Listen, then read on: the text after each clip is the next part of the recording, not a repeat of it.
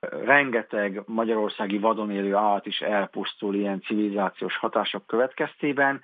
de nincs országos adatunk arról, hogy melyik fajok az ország mely tekintetében milyen arányban szenvedik el ezeket a veszteségeket. És ezért volt rendkívül fontos, hogy a, a lakossági tudomány, tehát a citizen science globálisan terjedő tevékenység keretében valahogy ezzel is megszólítsuk az embereket. Ugye az Európai Unió Life alapja támogatta a Madártan Egyesület egy beadott pályázatát, ez a közösen a természetért címen fut, és itt ennek pont az a cél, hogy a lakosságot minél több tekintetben tudjuk bevonni gyakorlati madár és természetvédelembe, illetve adatszolgáltatásba. Ezen belül lett ugye a tevékenysége belül lett a természetlesen program, és ez most már öt alprogramból áll. De az egésznek az, az a lényege,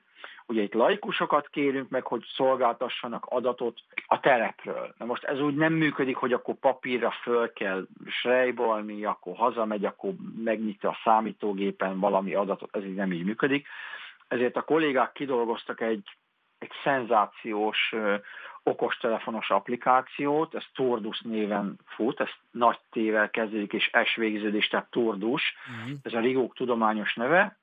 ez androidos és iOS-es mobilokon és uh, tableteken fut, zárójelben nehogy bárki is azt gondolja, hogy én nekem hallevány fogalmam van arról, hogy mi az, hogy Android meg iOS. Ezt letöltjük a telefonunkra, akkor ez az applikáció bármikor elindítható, és hogyha mondjuk autózunk, és látunk egy, egy elütött ragadozó madarat, amiről esetleg a, egy másik, mondjuk a madárhatározó applikációnk használatával meg tudjuk állítani, hogy egy, egy egerésző volt. És akkor miközben apa, anya vezet, az egyik gyerek vagy a másik szülő, aki éppen nem vezet, előveszi az okostelefont, elindítja a Turdus applikációt, bekapcsolja a GPS-t is, a rendszer egyből tudja, hogy éppen hol vagyunk, de pontszerűen el is tudjuk helyezni a térképen, és beütjük azt, hogy itt és itt láttam egy elütött egerészőjvet. És ez már egy adat. Ugyanígy, hogyha ablaknak ütközött madarat látunk, vagy áramütött madárral találkozunk, és így minél több adatot kapunk,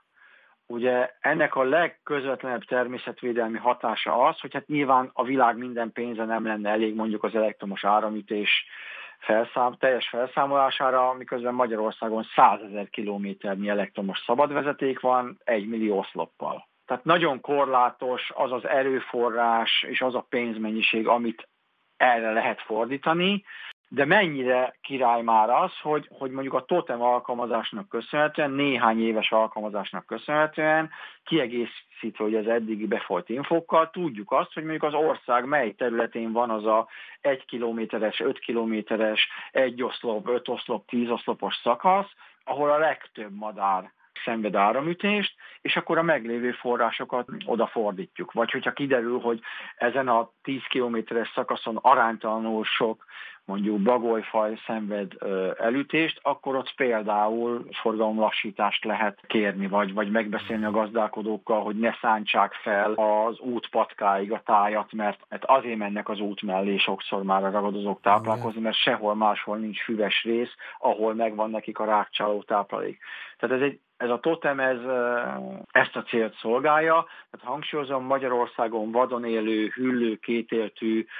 madár és emlősfajokat lehet ide felvenni, felírni, senki ne kezdjen el mondjuk kutyát meg macskát beírni, mert, mert nem ezeket az adatokat gyűjtjük, de nem akarjuk ezzel, ezzel kisebbíteni azt a problémát, az egy másik vonatkozás, és így most már a Turdus applikáción belül a természetlesen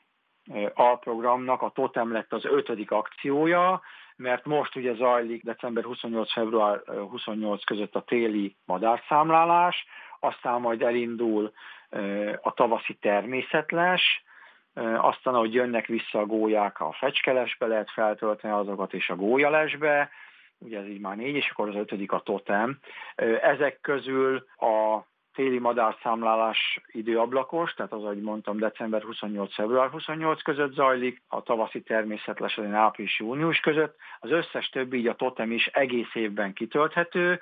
ha megnyitjuk az egyes applikációkat, minden segítő információ megtalálható, milyen adatokat kérünk, A Madártan Egyesület YouTube csatornáján nagyon sok ilyen demo, demo videó is van, hogy hogyan kell használni, és én pedagógusként mindig el szoktam mondani, hogy ez, ez rendkívül jó lehetőséget kínál arra, hogy például az unoka és a nagyszülő együtt dolgozzon. Ugye a nagyszülők óckodnak ezektől az átokverte kütyüktől. A gyerekek meg ugye imádják, és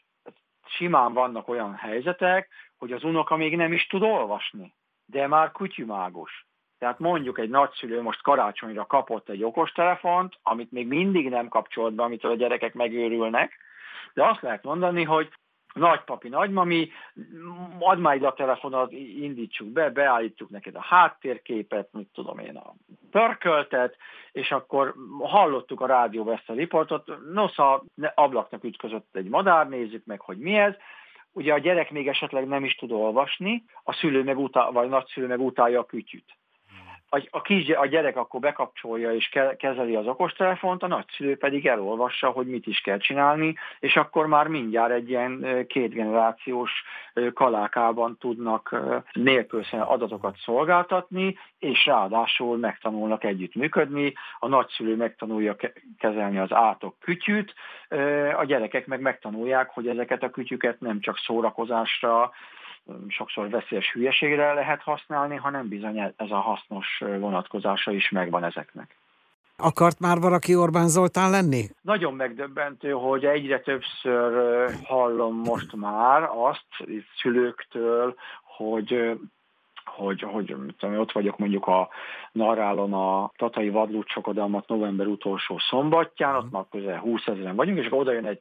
egy szülő egy gyerekkel, vagy kettővel, hogy akkor, hogy akkor szeretnénk bemutatkozni, szeretnénk egy selfit készíteni, mert hogy mindig hallja önt a, a gyerek, meg nézi a videóit, és akkor teljesen ilyen, ilyen és ő is madarász akar lenni. Ez számomra felfoghatatlan, mert én, úgy, én nem csinálok semmi extra, csak teszem a dolgomat, de szerencsére nagyon sokan, és, és még ennél is fontos, hogy nagyon sokan akarnak ehhez a furcsa, elképesztő dolgokat végző szervezethez tartozni, és akkor lesznek madártanyegyesület tagok, ugye ez nagyon fontos, hogy most már közel 11 ezer aktív tagunk van, de hát legyen. Én ugye ugyanígy szipkázott be engem egyszer egy újságíró,